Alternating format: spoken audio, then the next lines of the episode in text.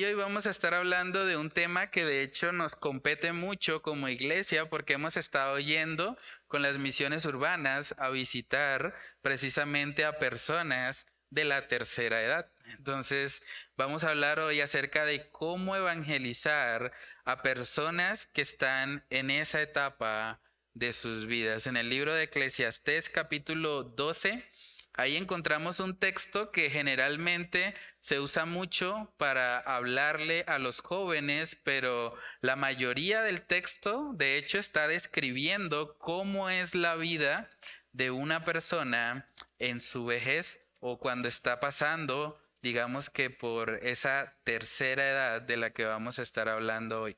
Entonces, Eclesiastés capítulo 12, versículos del 1 al 8.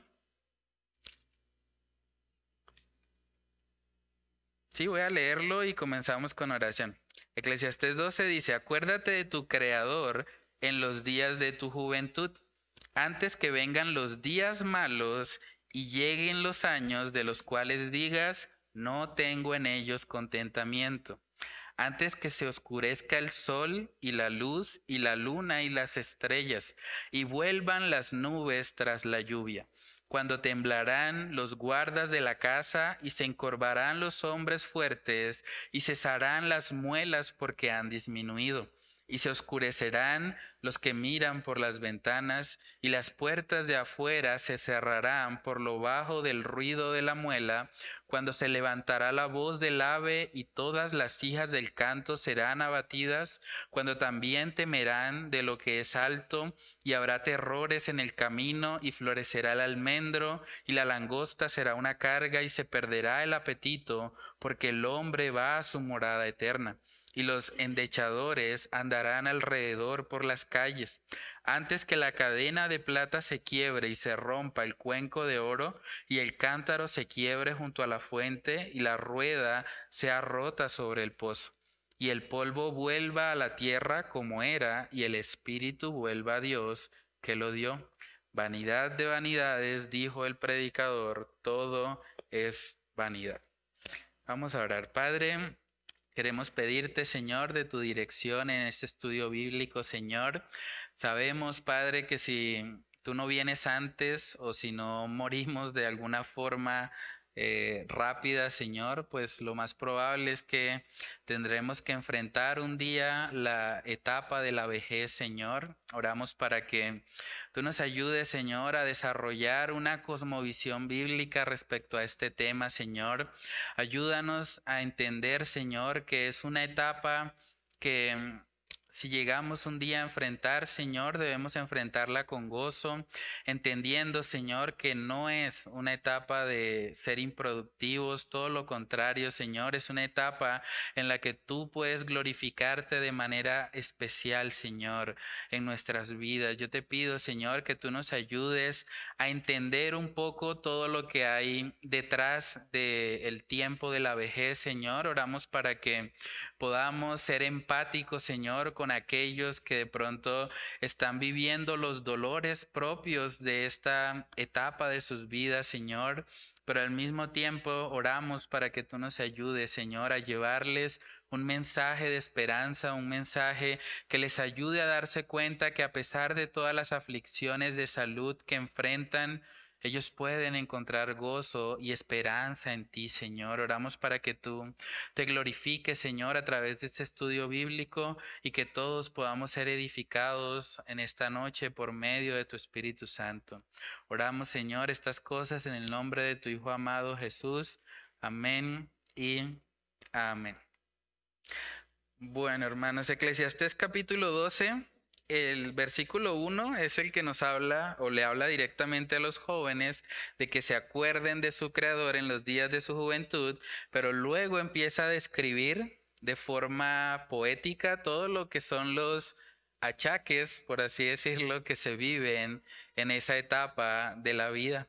Es real que muchos abuelitos pasan realmente por por estas dificultades que están acá, algunos incluso pierden sus dientes, necesitan eh, que les coloquen de pronto una chapa, Eh, algunos incluso se vuelven totalmente dependientes de otra persona, sí, lo hemos visto mucho en, en la fundación, necesitan a alguien que los esté moviendo de un lado al otro y es un tiempo que puede llegar a ser muy difícil para ellos porque una persona que de pronto ha estado acostumbrada toda su vida a ser independiente, y que de repente, bueno, necesite siempre del apoyo, de la ayuda de otra persona, es algo que muchas veces les cuesta a ellos asimilar, pero hay que entender que es una etapa más de la vida. Así como en la juventud tenemos mucha fuerza, mucha energía, hay que entender también que cuando llegamos a esta etapa de nuestras vidas, el Señor quiere también usarnos. De hecho, a la luz de la palabra vemos que el Señor usó a muchas personas en la tercera edad para que ellos fuesen instrumentos de Dios para bendecir incluso a naciones enteras, como Moisés. Moisés sirvió al Señor prácticamente a los 80 años. Ya habían pasado dos tercios de su vida. Entonces, Vamos a estar hablando un poco acerca de eso. La, primera pregunta que coloqué ahí es ¿por qué creen que hay tantos ancianos que terminan hoy descuidados o abandonados en los últimos años de su vida? ¿Qué creen ustedes? ¿Por qué se presenta esa problemática? ¿O por qué en la fundación que estamos yendo a visitar hay inscritos alrededor de 150 abuelitos? O sea, ¿por qué una familia decide simplemente dejar a estas personas ahí en un ancianato y no asume de pronto la responsabilidad de cuidarlos? ¿Cuál creen ustedes que, que pueda ser la razón que hay detrás de ese fenómeno que se está viendo mucho hoy en día? Bueno, yo creo que porque hay unos que no son familias tan extensas y si se quedan cuidando no pueden proveer para el sustento de ellos como tal y de las responsabilidades de una casa. Y o segundo, pues porque ellos sienten que es un peso mm. tenerlos que atender cuando tienen como hijos, esposos y demás, porque a veces como no son cristianos ni nada de esto, el esposo debe decir que que por qué lo tiene ahí, por qué no lo manda a un lugar donde lo puedan atender y que ella pueda pagar por esa atención. Sí, a veces es por razones financieras, sí, hay personas que de pronto tuvieron un solo hijo, incluso hay algunos que no tuvieron hijos, de hecho lo hemos visto allá también en la fundación y de pronto no alcanzaron a una pensión o algo por el estilo, entonces terminan de pronto en un lugar de estos pero también hay otros muchos casos en que realmente los hijos ven a sus papás en esa edad como una carga. Entonces ellos realmente no quieren sacrificarse por ellos, sino que prefieren tal vez dejárselo allá a una fundación, a alguien que, que se encargue de ellos, porque tristemente parte de lo que este mundo enseña es que las personas en esa etapa de sus vidas no son productivas. Y como vivimos en una sociedad donde se exalta tanto la productividad, sobre todo en términos económicos, pues ven a un abuelito como un estorbo, porque no está haciendo plata, menos que sea una persona pues pensionada o algo así. Pero para aquellos que de pronto no llegaron a la pensión, los ven como, no, eso es una carga, es un problema. Entonces hay que más bien desecharlo, pero esta visión realmente es algo que va totalmente en contra de lo que Dios enseña en la palabra. También coloqué ahí, ¿qué crees que ha causado que nuestra sociedad menosprecie en su mayoría a las personas que están en la tercera edad? O sea, ¿por qué cuando una persona pasa ya como de los 65, 70 años, ya como que se le empieza a considerar que es un abuelito, que no hay que ponerle mucho cuidado, como que se le menosprecia mucho a, las personas de, mayor edad. ¿Por qué creen ustedes que, que eso sucede? ¿Alguien quiere comentar algo? ¿No? sí, hermano. Mm. Eh, pastor, eh, o sea, hay una indiferencia total hoy por hoy.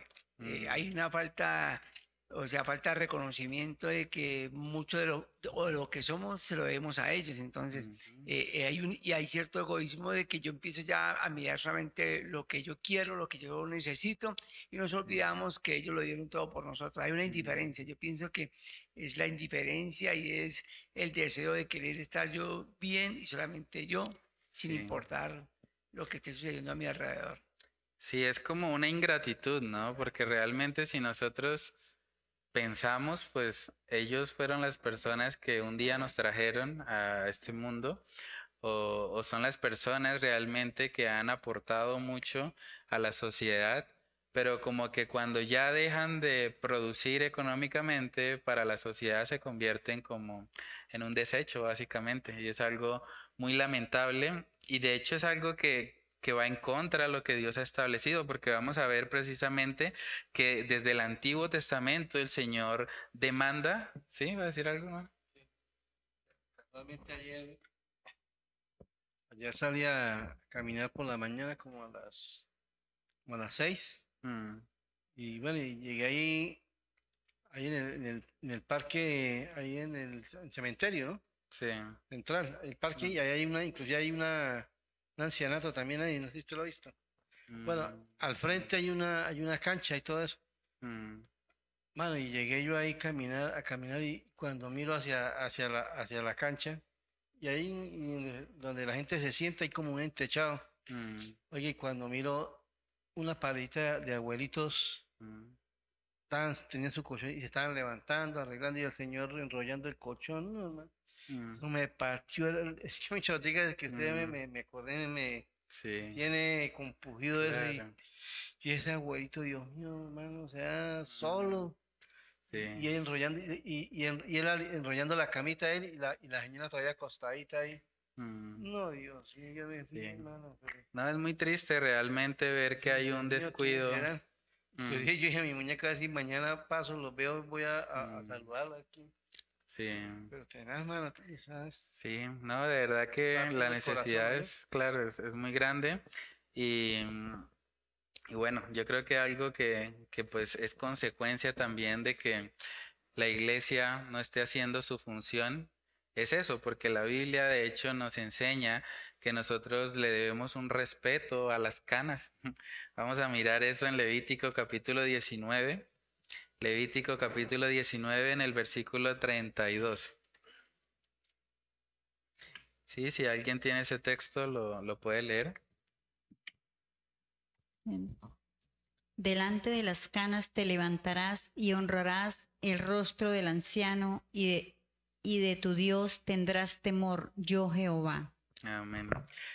Curioso ese texto, ¿no? Dice que delante de las canas te levantarás. O sea, una forma de honrar a otra persona es uno levantarse y reconocer lo que Dios ha hecho en esa persona, que le ha concedido vivir muchos años y experimentar muchas cosas que probablemente nosotros no.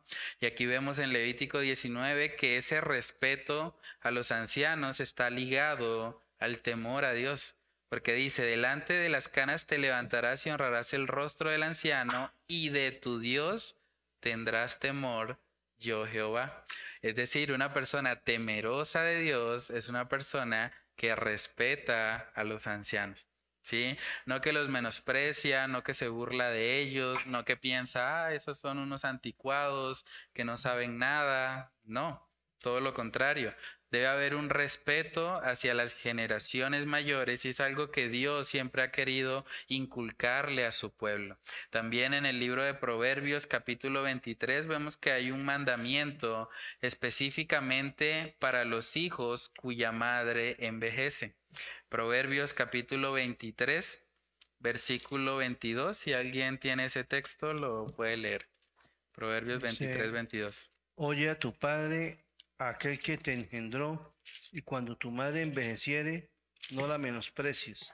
Amén. Vemos que el mandato ahí para los hijos es que cuando su mamá envejezca no la menosprecie.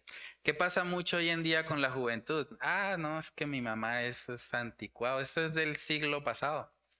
Eso mi mamá no sabe nada, yo como joven yo sí sé. ¿Sí? Y de hecho eso tiene que ver mucho con la mentalidad progresista, ¿sí? Hablamos una vez acerca de eso.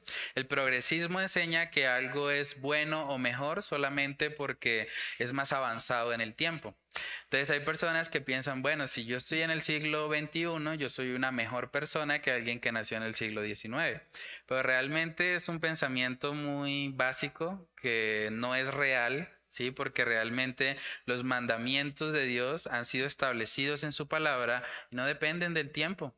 Pero escuchamos todo el tiempo gente diciendo cosas, ¿cómo es posible que en el siglo XXI haya gente que, eh, no sé, esté a favor, esté en contra del aborto?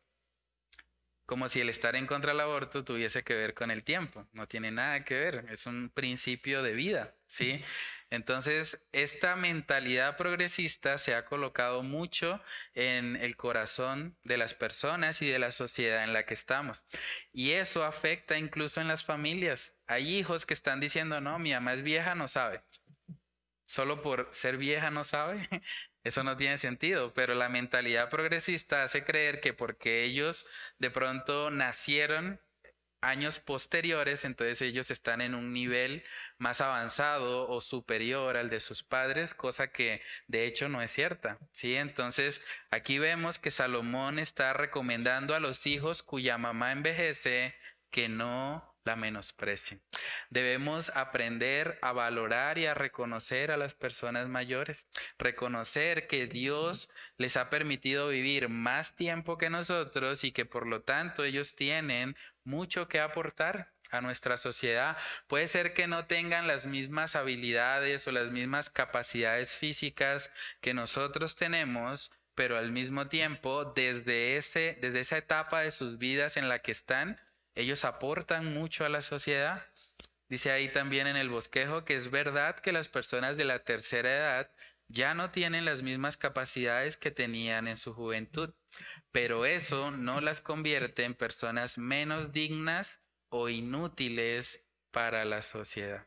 La realidad es que estas personas mayores pueden aportar mucho a nuestra sociedad porque Dios les ha dotado de una sabiduría especial.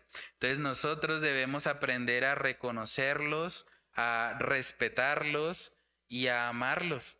Ver realmente que Dios puede glorificarse en sus vidas. O sea, pensemos por un momento en esto. Dios ha diseñado cada etapa de nuestras vidas, ¿cierto? Desde la niñez, la juventud, la adultez, ¿sí? Y también Él ha diseñado esa etapa final, esa etapa de la vejez, y es una etapa que hay que vivirla para la gloria de Dios. Cuando el Señor dice que nosotros debemos glorificarle a Él en todo lo que hacemos, eso incluye también la vejez.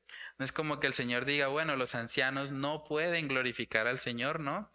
Todo lo contrario, ellos tienen la posibilidad de aprovechar esa etapa de sus vidas para glorificar y honrar el nombre de Dios. Hay muchas personas, de hecho, acá en la iglesia que me han dicho que están muy felices de ver la obra de Dios en la mamá de nuestra hermana Rosita. o sea, ella la que dio el poema este domingo, ella realmente es una señora de la tercera edad.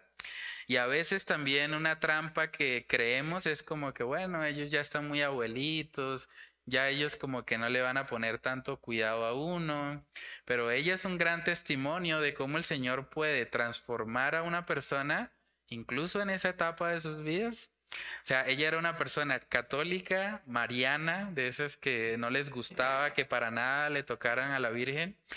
Y el Señor le transformó un día, le permitió comprender que, bueno, María en realidad no era su salvadora, sino que era Cristo Jesús y que ella debía vivir ahora para Él.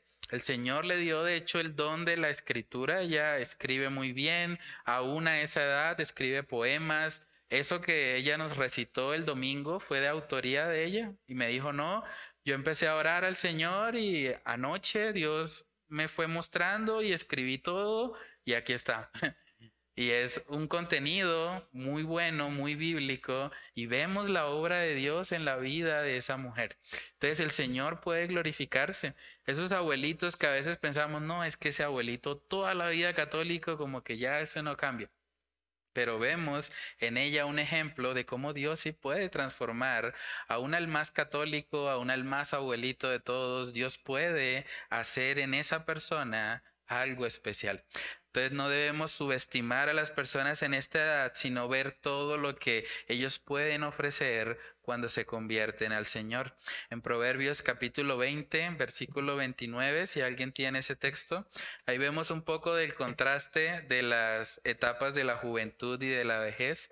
Proverbios 20, 29, ¿qué dice ahí? Dice, la gloria de los jóvenes es su fuerza y la hermosura de los ancianos es su vejez. Amén. O sea, en la etapa de la juventud nos caracterizamos por ser muy fuertes, sí, hay mucha energía, hay mucha pasión, pero también en la etapa de la vejez o cuando somos ancianos, la característica principal es que hay una hermosura. Y esa hermosura no solamente es física, sino una hermosura espiritual porque podemos aportar de toda la sabiduría que el Señor nos ha dado para llegar a esa etapa de la vida en la que nos encontramos. Entonces vemos que cada etapa de la vida del hombre el Señor la usa para su gloria. También en Hechos capítulo 10, en el versículo 34, ahí habla de que Dios no hace acepción de personas.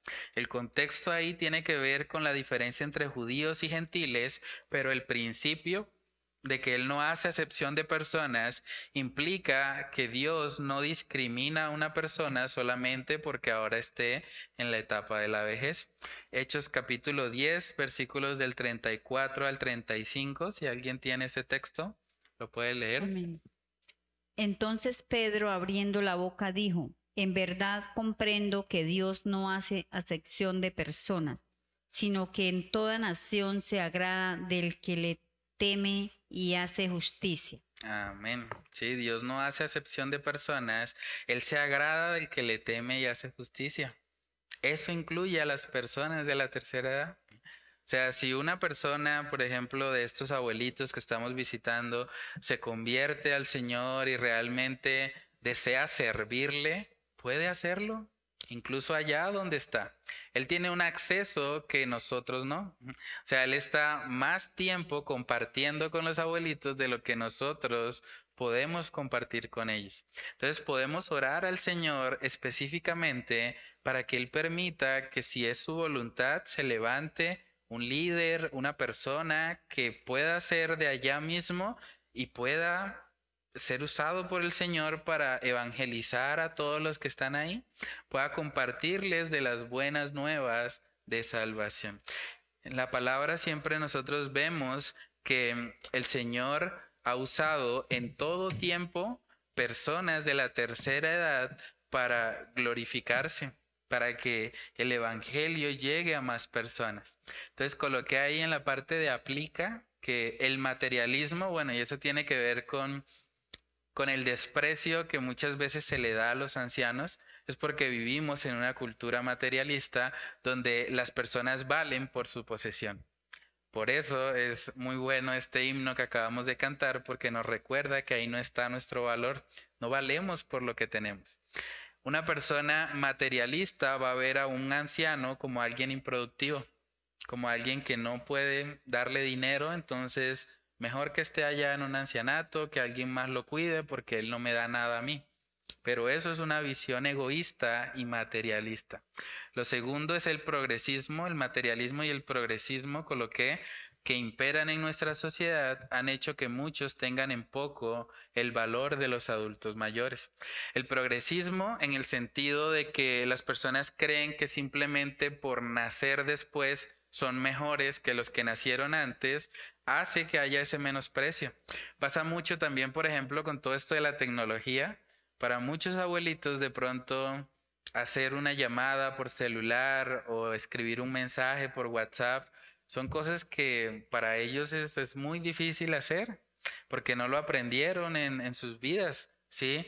Y a veces pasa que de pronto los nietos o los hijos menosprecian un poco a ese abuelito, ese adulto mayor, porque dice, ay, este, ¿por qué no aprendes si ya le he explicado esto tantas veces? ¿Por qué no aprende que debe mandar el mensaje así o que debe llamar de esta manera o que así se contesta? Y como que fácilmente podemos maltratar de pronto a, los abuelitos porque tenemos de pronto un conocimiento que ellos no. Pero es bastante curioso porque ellos tienen mucha sabiduría que nosotros no tenemos y que podríamos de hecho aprender si no los menospreciáramos tanto. Entonces, es importante entender eso. Eh, hay muchos que menosprecian por esas ideologías del materialismo y progresismo, pero la realidad bíblica es que ellos tienen un potencial enorme para servir al Señor. No debemos ver a los ancianos como una carga, sino más bien como una fuente de sabiduría y experiencia que puede aportar mucho a las nuevas generaciones de creyentes que van a seguir el legado de la gran comisión. Gracias a Dios por las personas de la tercera edad de nuestra iglesia. De verdad que he escuchado muchos testimonios y hermanos que se me han acercado a decirme increíble cómo el Señor está orando en la vida de, de la mamá de nuestra hermana Rosita, la hermana Beatriz. El día del bautismo fue algo muy especial. Ella se bautizó acá en la iglesia y muchas personas quedaron realmente asombradas de ver que alguien de esa edad tome la decisión de bautizarse. Pero es la obra de Dios en ella. Es algo que ella quería hacer porque sabía que Cristo es su Salvador y quería reconocer eso públicamente. Cuando vamos a la palabra de Dios vemos que hay muchos ejemplos de personas que en la tercera edad realmente dieron testimonio de fidelidad al Señor. Uno de esos ejemplos está en el libro de Lucas capítulo 2 Lucas capítulo 2, versículos del 36 al 38. Si alguien tiene ese texto, lo puede leer. Estaba, estaba también allí Ana, profetisa, hija de Fanuel, de la tribu de Aser, de edad muy avanzada, pues había vivido con su marido siete años desde su virginidad.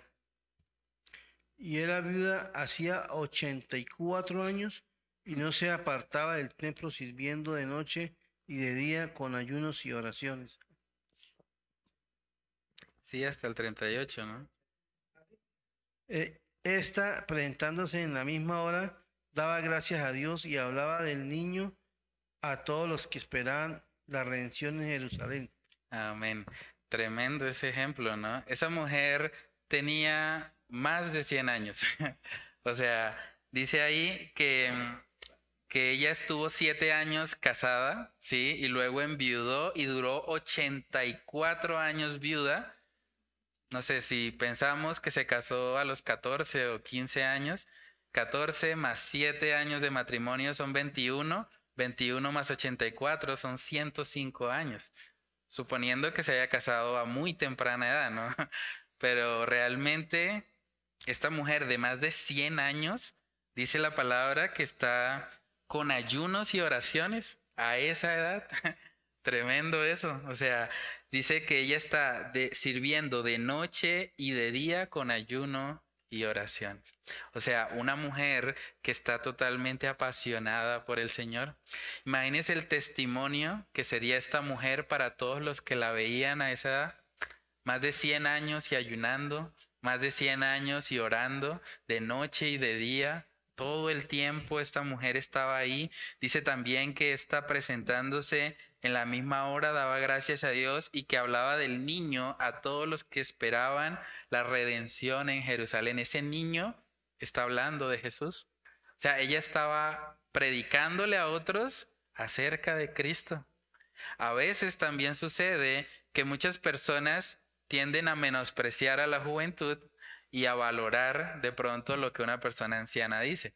Entonces, yo creo que esta mujer, por su sola presencia, inspiraría cierto respeto, que haría probablemente que otros le escucharan y dijeran, wow, realmente si esta mujer que es de tanta oración y tanto ayuno está diciendo estas cosas, hay que prestarle atención, ¿cierto? Entonces, esta mujer es un gran testimonio de lo que Dios puede hacer en una persona de la tercera edad.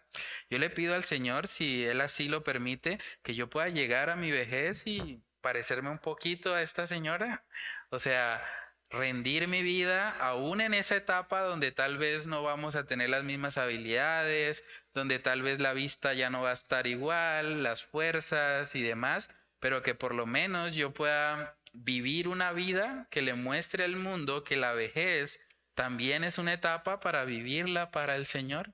Y yo creo que es algo que debemos pedirle a Dios. O sea, que entendamos que la edad no es un limitante para servir a Dios.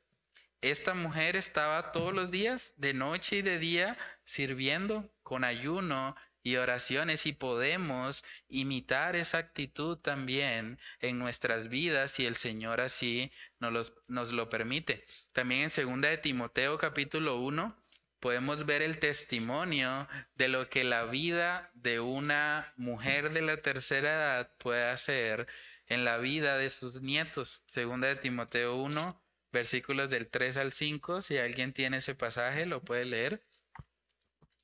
Dice, doy gracias a Dios, al cual sirvo desde mis mayores con limpia conciencia, de que sin cesar me acuerdo de ti en mis oraciones noche y día, deseando verte al acordarme de tus lágrimas para llenarme de gozo, trayendo a la memoria la fe no fingida que hay en ti, la, la cual habitó primero en tu abuela Loida y en tu madre Eunice, y estoy seguro que en ti también.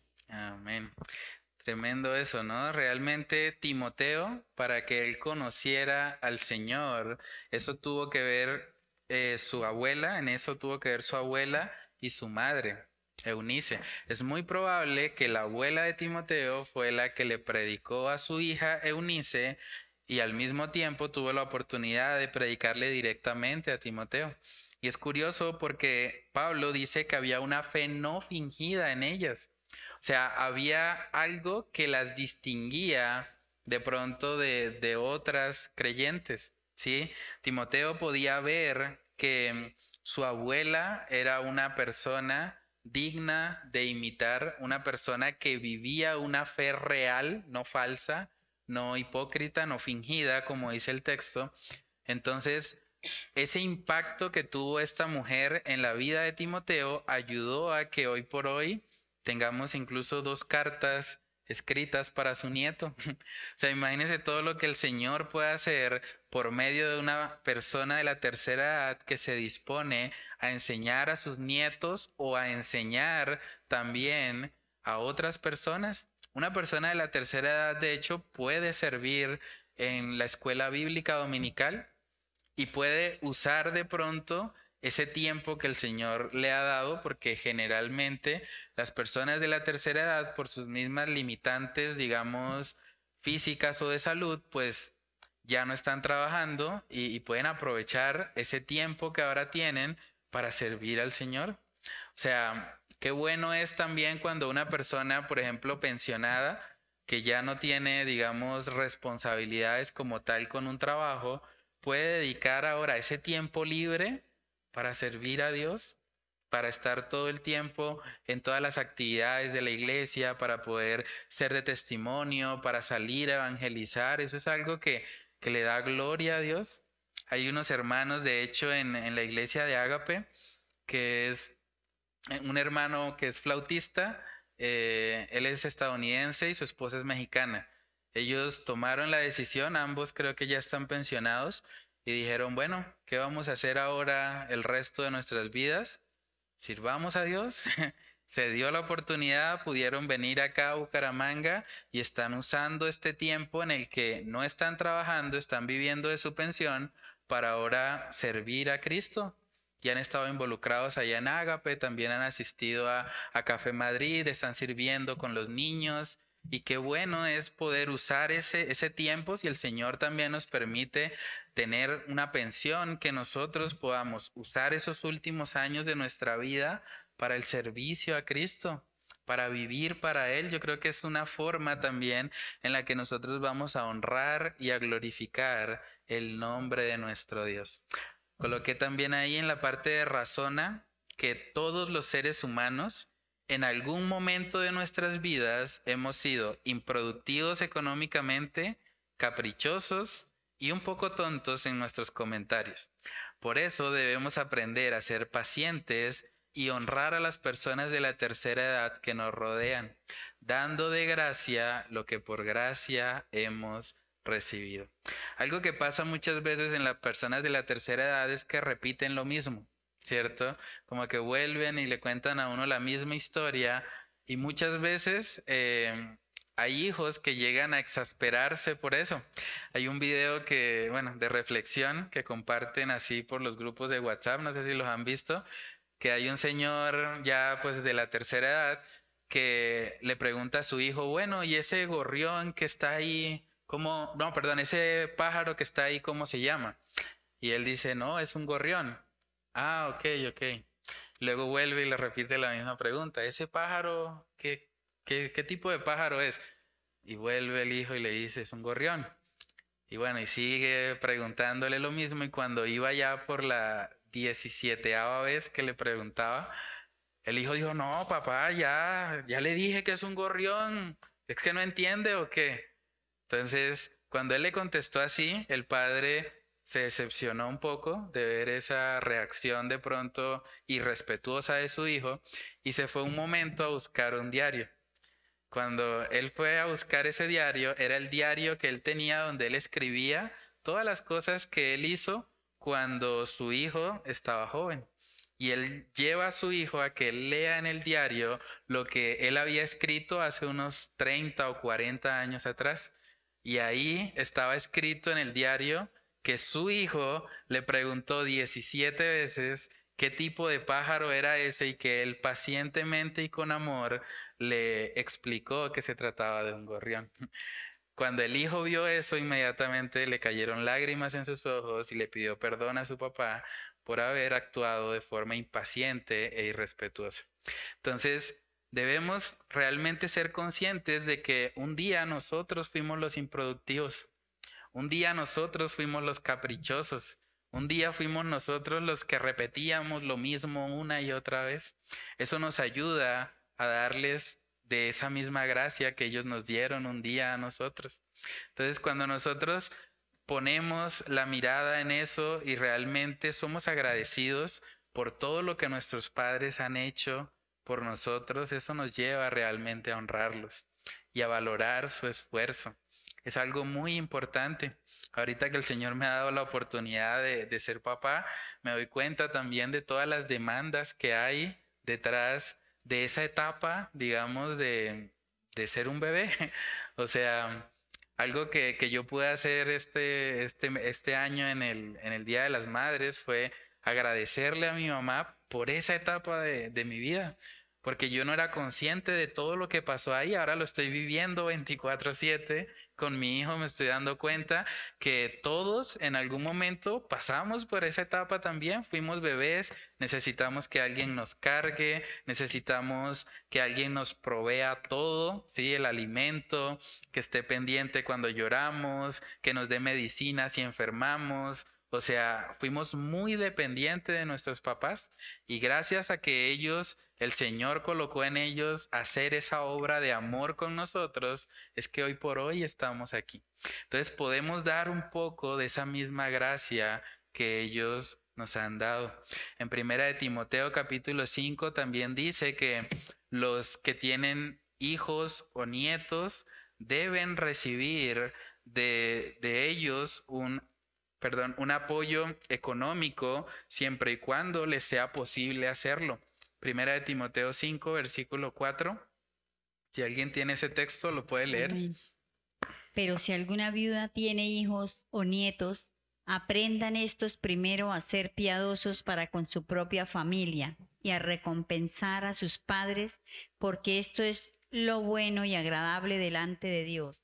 Amén. Tremendo eso, ¿no? O sea, lo bueno y agradable delante de Dios es que los hijos y los nietos apoyen financieramente a sus padres y a sus abuelos. O sea, el Señor espera eso de nosotros, obviamente, si está en la posibilidad de nosotros hacerlo.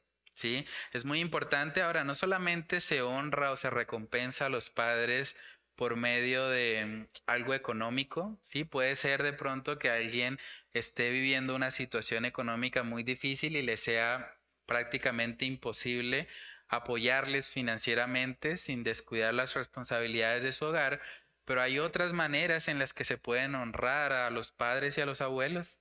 Por ejemplo, una llamada.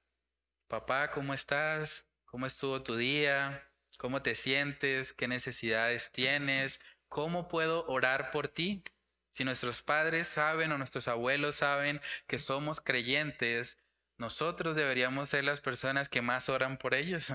Entonces, qué bueno que podamos llamarlos y preguntarles, ¿cómo puedo orar por ti? O sea, ¿qué necesidad estás enfrentando en este momento? ¿Cómo puedo ser de bendición para tu vida? Tal vez económicamente no puedo, pero de pronto te puedo ir a visitar y puedo compartir contigo tiempo, que el tiempo también es un regalo muy valioso, sobre todo en esa etapa de la vejez, cuando nosotros hemos ido a la fundación. Muchos de ellos nos han pedido que oremos para que sus hijos tengan tiempos de ir a verlos. O sea, ellos anhelan que sus hijos puedan estar y compartir tiempo con ellos. Probablemente no esperan que les den algo económico, pues en la fundación creo que les están proveyendo por lo menos lo básico, pero ese tiempo para ellos es algo muy especial y muy valioso. Entonces podemos honrar o recompensar a nuestros padres pasando tiempo con ellos, dándole gracias por todo lo que ellos han hecho o preguntándoles también historias. Hace poco que mi mamá nos visitó, ella empezó a hablar, ¿no? Félix cuando estaba chiquito era así, igualito a mi hijo. Entonces, ella dice, no, los mismos gestos. Eh, ella contó también un poco del embarazo, que yo me colocaba eh, en la costilla y Chantal, sí, yo también lo sentía así. Y digamos que esas historias que pueden contar nuestros padres y nuestros abuelos, de verdad es algo que nosotros deberíamos poder disfrutar con ellos. Sea, que ellos nos cuenten cómo fue nuestra infancia, cómo fue nuestra niñez, cómo se conocieron papá y mamá, por ejemplo, cómo fue su historia de amor, o sea, todas esas cosas realmente nos ayudan a honrarles y no necesariamente tienen que ver con aspectos financieros o materiales. En Proverbios capítulo 16, en el versículo 31, Proverbios 16, 31, si alguien tiene ese texto lo puede leer. Corona de honra es la vejez, que se halla en el camino de justicia. Amén. Corona de honra, ¿cierto? Una corona que además está relacionada con la honra es lo que se debe ver en la vejez de una persona. O sea, que alguien pueda reconocer lo que Dios ha hecho en la vida de esa persona. O sea, que nosotros podamos honrarles, mostrarles nuestro amor y que al mismo tiempo podamos guiarles a Cristo Jesús. Algo importante también que pasa con las personas de la tercera edad es que hasta cierto punto nos, nos, nos mueven mucho como a la compasión, ¿sí? Porque vemos que hay de pronto situaciones de salud que están enfrentando, quebrantamiento y demás, pero debemos siempre tener presente que la mayor necesidad que tienen no es física, ¿sí? La mayor necesidad es espiritual. Y hay que poder guiarlos a eso, ¿sí? Que ellos entiendan que aun cuando ellos están, digamos, en una etapa donde están enfrentando de pronto mucho dolor, muchas aflicciones, ellos tienen el mismo mandato que el Señor tiene para todos los seres humanos de arrepentirse y creer en el Evangelio. Ellos los vemos muy tiernos y demás, pero también son pecadores.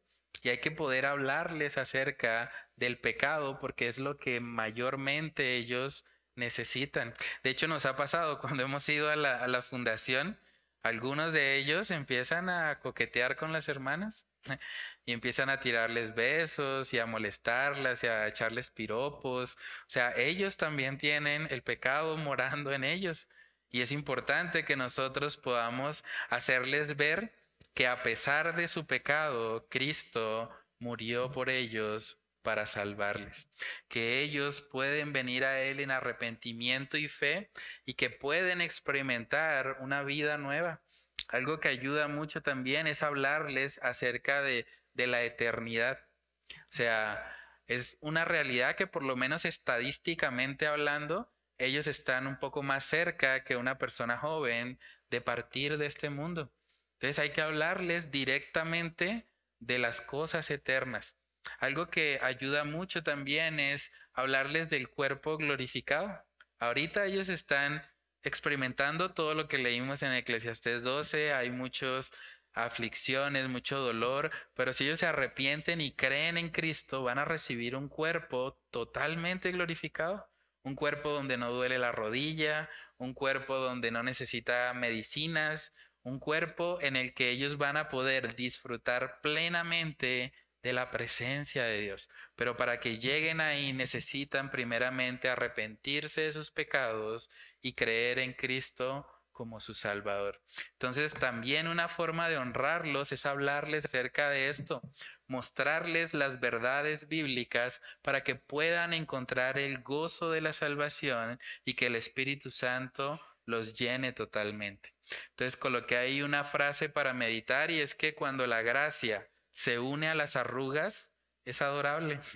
Hay un amanecer indescriptible en la vejez. Es una frase dicha por Víctor Hugo. Entonces, no sé si haya alguna pregunta acerca de este tema o algún comentario que quieran hacer al respecto. ¿No? ¿Sí? Yo en este momento estoy viendo una situación con mi padre, ¿sí? O sea, bueno, él nunca vivió conmigo. De hecho, fue quien originó eh, que, eh, el abandonarme, ¿sí? Porque no le gustan los hijos varones y tomó la decisión con a mi mamá, o, quiere estar conmigo, tiene que dar a Miguel, y, me dejaron aquí en Bucaramanga. Pero con el pasar del, tiempo, o sea, yo siempre odié a mi papá por esa, por esa razón, pero cuando cuando, cuando fui padre y cuando conocí al Señor, pues eh, mm. empecé, empezamos a acercarnos, ¿sí? y, siempre que venía a Bucaramanga llegaba a mi casa, no a la casa de mis hermanas, sino a mi casa. Y mm. yo lo atendía de una manera especial. Mm. Y, me, y, un día pues me pidió perdón y me decía que si yo lo atendía bien era como para hacerlo sentir mal. Entonces me tengo que explicarle muchas cosas, decirle sencillamente que era lo que el Señor hace, ¿sí? Sí. Eh, en este momento él está, eh, o sea, como le digo, él no después se abandonó, igual abandonó a mi mamá y a mis hermanas y tuvo 17 hijos, un hombre muy mm. desordenado. En este momento está en un hogar eh, geriátrico en la ciudad de Medellín. Mm. estoy haciendo el propósito de ir a visitarlo porque pues estoy incomunicado porque allá se dañó el teléfono, yo lo llamo toda la semana, se dañó el teléfono y no me he podido comunicar con él. Pero la cuestión es es sí poder entender, entender que, que, que, nosotros no somos quienes para juzgar a nuestros padres. Y entender que como ellos cometen errores, lo hemos cometido nosotros. y, y, poder a través de la, de la, enseñanza que nos da la escritura honrarles a pesar de lo que haya pasado con ellos. Entonces es un llamado que Dios nos hace, sobre todo a, a, quienes hemos conocido la verdad, a estar pendiente por ellos. Por eso, eh, cada vez que voy a, al hogar, eh, o sea, a mí me da muy duro. Mm, me da muy duro porque, pues, como le digo, con él no, o sea, nunca fue la figura paterna, pero, mm. pero cuando, cuando conocí la palabra, Dios me llevó a que, a pesar de que debería amarlo y respetarlo, entonces estoy en ese, eh, mm. creo, estoy planificando todo para ver si, si a mediados del próximo mes viajo a Medellín a compartir con él lo que decía el pastor.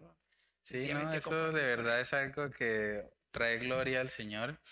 Y tenemos un mandamiento incluso dentro de los diez que tiene que ver con eso, honrar a padre y madre. O sea, ahí no dice que hay que honrar a padre y madre si son buenos o malos padres, hay que honrarlos. O sea, y es algo que a veces cuesta, sobre todo en los hogares donde digamos que no hemos tenido de pronto una buena figura paterna, digamos que yo me identifico un poco con eso, en el sentido de que mi papá ha sido muy desordenado también, muy infiel, y, yo recuerdo que por mucho tiempo yo también le guardé mucho rencor a él, porque mm, yo sentía que todo el daño que él le hacía a mi mamá también era para mí.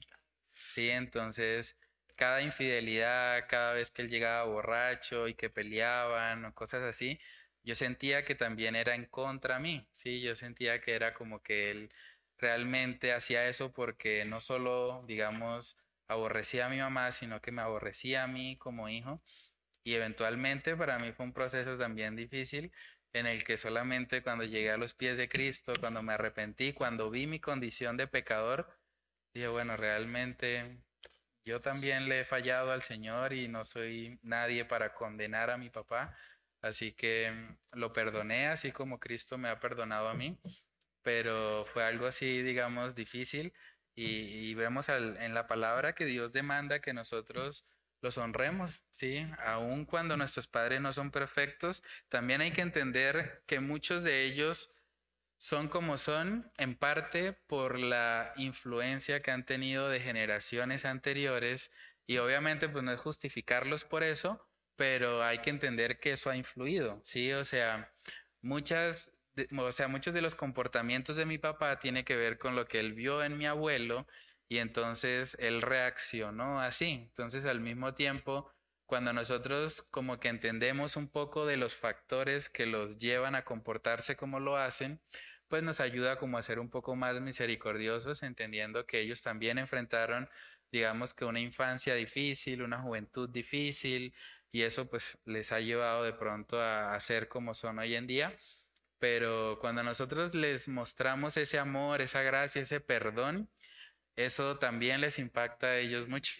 Yo recuerdo, y bueno, todavía sucede, mi papá dice, yo creo que un día me voy a convertir en cristiano, así me dice, pero yo sé que va a ser por ti, o sea, porque tú eres mi hijo y porque veo lo que Dios estaba haciendo en tu vida y realmente estoy muy impactado, ¿sí? O sea, de que yo soy muy diferente a lo que él es hoy. Entonces eso a él le ha impactado mucho y, pues algún día probablemente si el Señor así lo permite, pues va a llegar a sus pies y va a reconocer realmente que, que es la obra de Dios en mí, no soy yo, sí, es Dios el que realmente está obrando a través de mi vida.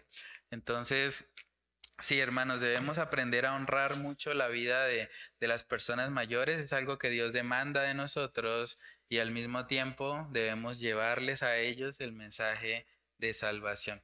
Entonces, en la parte de atrás de la hojita coloqué algunas actividades de profundización. Yo les compartí estos videos por, sí, por, la, por el grupo del Faro. Es un video que se llama La tercera edad de Entendiendo los tiempos. Es muy bueno, muy interesante. Les animo para que lo puedan ver y escriben ahí en el recuadro las principales enseñanzas que les dejó el video. Lo segundo es el artículo, un artículo de coalición que se llama De cómo los miembros mayores hacen más brillante el futuro de la iglesia. Ese artículo es muy interesante porque habla de, de todo lo que pueden aportar las personas mayores en cuanto a enseñanza de las siguientes generaciones. Sea, es muy bueno, de hecho, que una persona de la tercera edad enseñe a personas que de pronto están en la adultez o en la juventud. Y por último, el tercer punto es cómo le predicarías el Evangelio a una persona de la tercera edad y qué argumentos usarías para mostrarle que las dificultades propias de su edad no le excusan en cuanto a su deber de obedecer al Señor. Entonces esas serían las actividades para profundizar un poco más en esta temática. Entonces vamos a orar al Señor y a pedirle que Él nos ayude a poner por obra este estudio que hemos realizado. ¿Vale? Padre, te damos muchas gracias, Señor, por tu misericordia. Gracias por este tiempo, Señor, hermoso que tú nos permites compartir, Padre, para poder reflexionar en tu palabra, Señor, y reflexionar en este tema que es tan importante, Señor, que es la honra y el respeto para las personas mayores, Dios.